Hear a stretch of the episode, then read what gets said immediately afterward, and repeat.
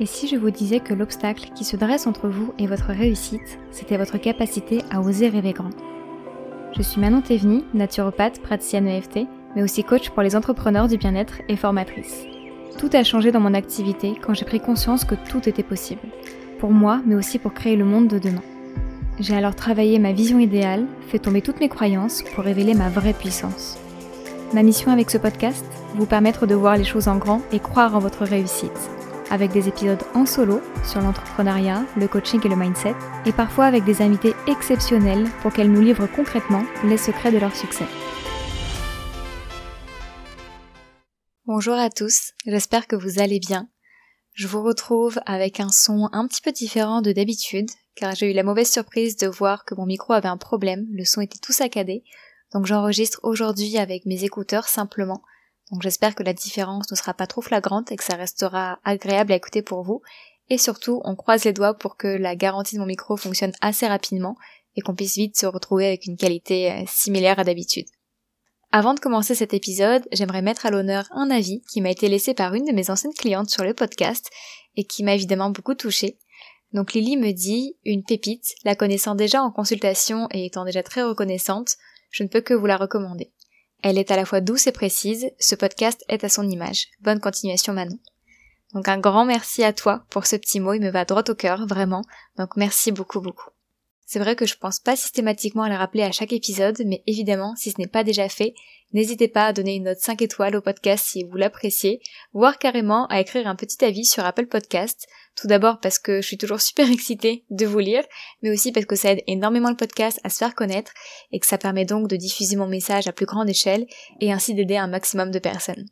Parenthèse introductive terminée, on va pouvoir se pencher sur le sujet du jour, à savoir l'erreur que font tous les naturopathes sur Instagram. Pour moi, c'est une erreur qui les empêche de faire grandir leur communauté sur Instagram, une erreur qui les empêche de créer du lien avec leur audience, une erreur qui les empêche d'être au contact de leur clientèle, et donc une erreur qui dessert le développement de leur activité de naturopathe. Je parle ici de naturopathe parce que je suis moi-même naturo, donc je suis beaucoup de comptes de naturopathes, et c'est une erreur que j'ai vue énormément. Mais j'imagine que si vous œuvrez dans un autre métier du bien-être, eh bien il y a certaines choses dont je vais parler aujourd'hui qui pourront peut-être vous faire écho aussi et qui vous seront utiles pour votre propre communication. Pour vous resituer un petit peu, je suis sur les réseaux sociaux depuis pas mal d'années maintenant, et c'est vrai que même si mon compte n'a jamais explosé et que je ne suis, je me suis jamais retrouvée avec des centaines de milliers d'abonnés sur mes différents réseaux, j'ai réussi petit à petit à créer une communauté engagée, qui me fait confiance, et avec qui j'ai beaucoup d'interactions au quotidien et qui se sent concernée et appelée par mes offres et mes services. Et cette communauté-là, je l'ai toujours dit, quand j'ai lancé mon activité de naturopathie il y a deux ans, ça a été un vrai coup de boost pour mon développement d'activité.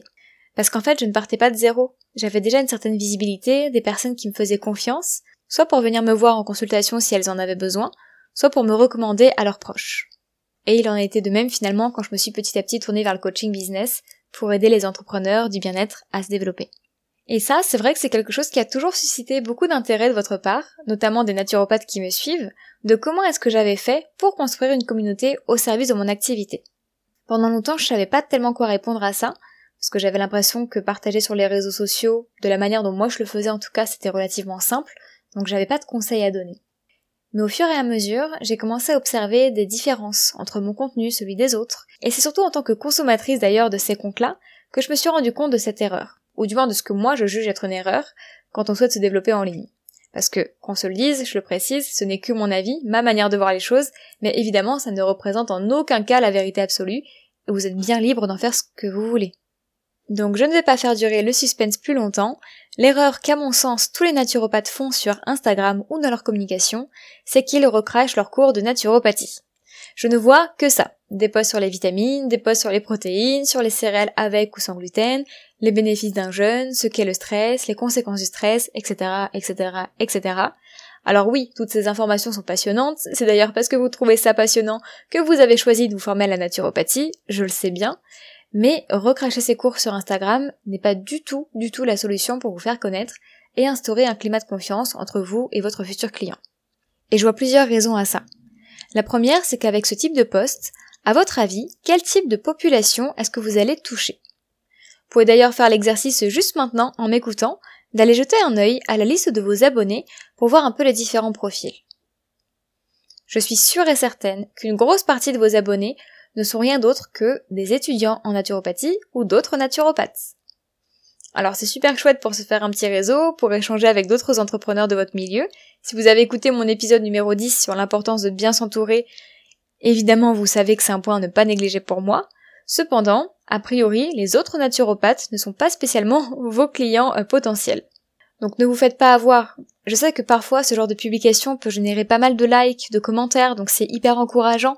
Mais s'ils proviennent tous d'une catégorie de personnes qui n'est pas concernée par vos services parce qu'ils n'achèteront jamais chez vous, eh ben ce sont des statistiques qui vont venir flatter votre ego, mais pas des statistiques qui vont être au service de votre activité. Ensuite, la deuxième raison à cette erreur, c'est que ce genre de poste purement informationnel n'apporte rien d'autre que de l'information. Si votre client idéal tombe dessus, l'information peut certes l'intéresser, mais il sera simplement dans de la consommation de contenu, comme il peut l'être en fait en faisant une recherche Google.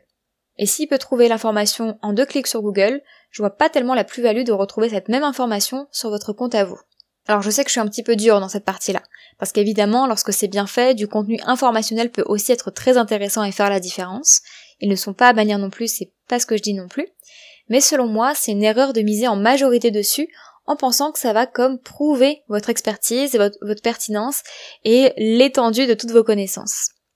Parce qu'en réalité, ce qui est important pour qu'un potentiel client saute le pas de prendre rendez-vous avec vous, c'est avant tout de tisser un lien de confiance avec vous et de se sentir entendu et compris dans sa problématique. Et un post informationnel, c'est comme une page Wikipédia, c'est très impersonnel finalement. On ne se sent pas reconnu en tant que personne quand on le lit.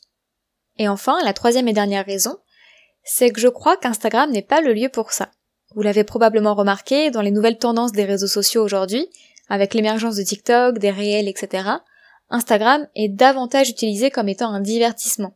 Un lieu où on peut consommer du contenu très très rapidement, peut-être même un peu trop rapidement. C'est une application où on a tendance à scroller et à très peu prendre le temps de s'arrêter quand il y a beaucoup de texte. Regardez peut-être vos propres habitudes de consommation sur Instagram. Donc un post qui reprend un cours de naturopathie, avec potentiellement du coup des termes techniques dedans, vous imaginez bien que, aussi intéressant soit-il, il passera probablement à la trappe. Attention, ça ne veut pas dire pour autant que le contenu proposé sur ce genre de plateforme doit être complètement futile et dénué de bon sens, de qualité, etc. Au contraire, la qualité doit toujours être au rendez-vous. Mais il faut maîtriser l'art du contenu court, qui interpelle et qui est impactant. On va y revenir juste après. Et justement, je sais aussi que cette nouvelle utilisation des réseaux sociaux qui pousse à la surconsommation de contenu, qui est parfois sans réel intérêt, ça peut frustrer pas mal d'entre vous. Et je le comprends tout à fait. Si vous, votre truc, c'est de rentrer dans les détails, de creuser en profondeur un sujet pour l'aborder, et que vous ne souhaitez pas vous contorsionner pour être dans les bonnes grâces Instagram, c'est tout à votre honneur.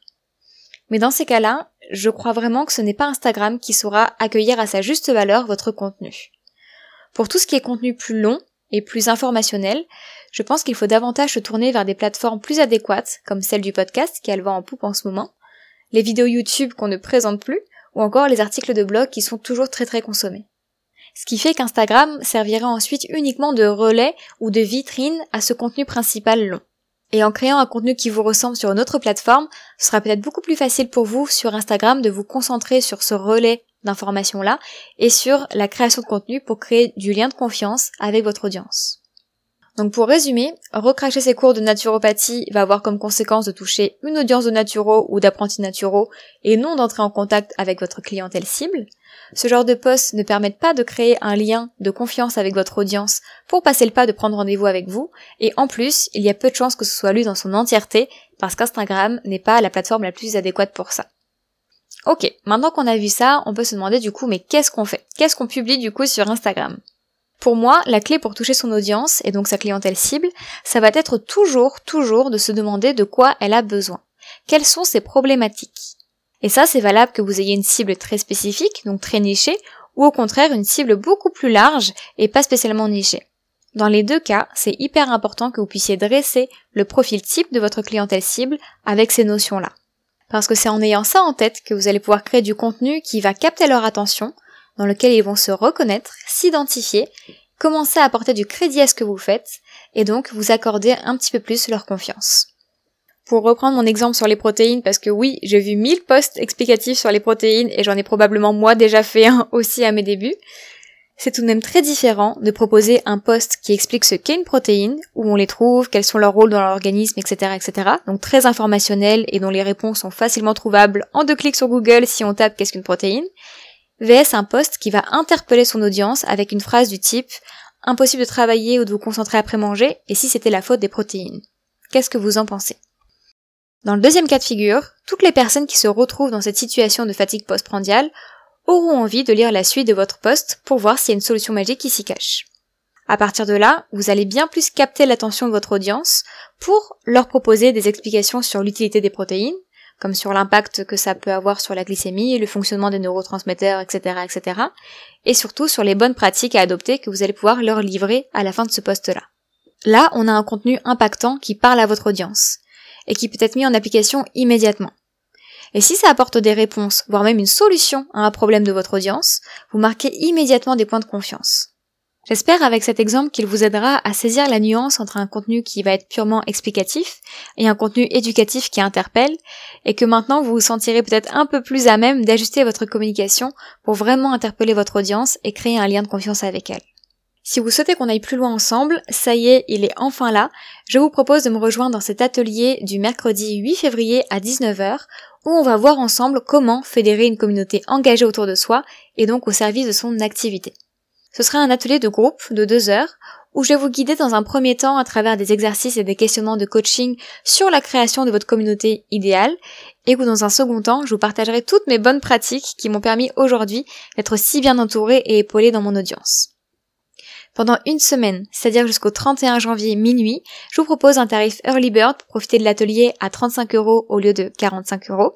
Et si vous étiez inscrite à la liste d'attente, je vous invite à checker vos mails. Pensez d'ailleurs à regarder dans l'onglet promotion ou dans vos spams, parce que parfois ça se loge par là-bas, parce qu'il se peut qu'il y ait une petite surprise en plus pour vous. Vous trouverez bien sûr toutes les informations dans le lien que j'aurai mis dans les notes de cet épisode-là, comme d'habitude. Et si vous avez des questions ou des doutes, n'hésitez surtout pas à venir m'en parler en message privé et je me ferai une joie de vous répondre et de voir ce qui sera le plus pertinent pour vous. Je suis super excitée par cet atelier, ça fait des semaines, peut-être même des mois maintenant qu'il me trotte dans la tête.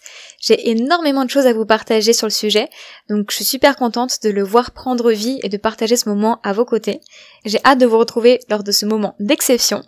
Et en attendant, je vous retrouve la semaine prochaine pour un nouvel épisode, avec je l'espère un son de meilleure qualité, parce que je ne sais pas si vous l'aurez entendu, mais je suis assez tendue dans l'enregistrement de cet épisode par rapport à d'habitude, parce que je maîtrise pas le, micro des écouteurs, donc je suis un petit peu stressée. Donc j'espère que ça n'aura pas trop pâti sur votre écoute. En tout cas, encore une fois, on croise les doigts pour que le problème se résolve très très très rapidement. Merci d'avoir écouté ce podcast. S'il vous a plu et que vous aimeriez me soutenir, je vous invite à vous abonner pour ne louper aucun épisode, à laisser un commentaire et une note 5 étoiles sur votre plateforme d'écoute préférée. Pour m'aider à diffuser mon message, vous pouvez aussi partager cet épisode en story Instagram en faisant une capture d'écran et en me taguant à manon avec deux n.tvenu ou tout simplement en le recommandant à une amie entrepreneur que ça pourrait aider ou inspirer. Je vous dis à très très vite pour un prochain épisode pour continuer d'oser rêver.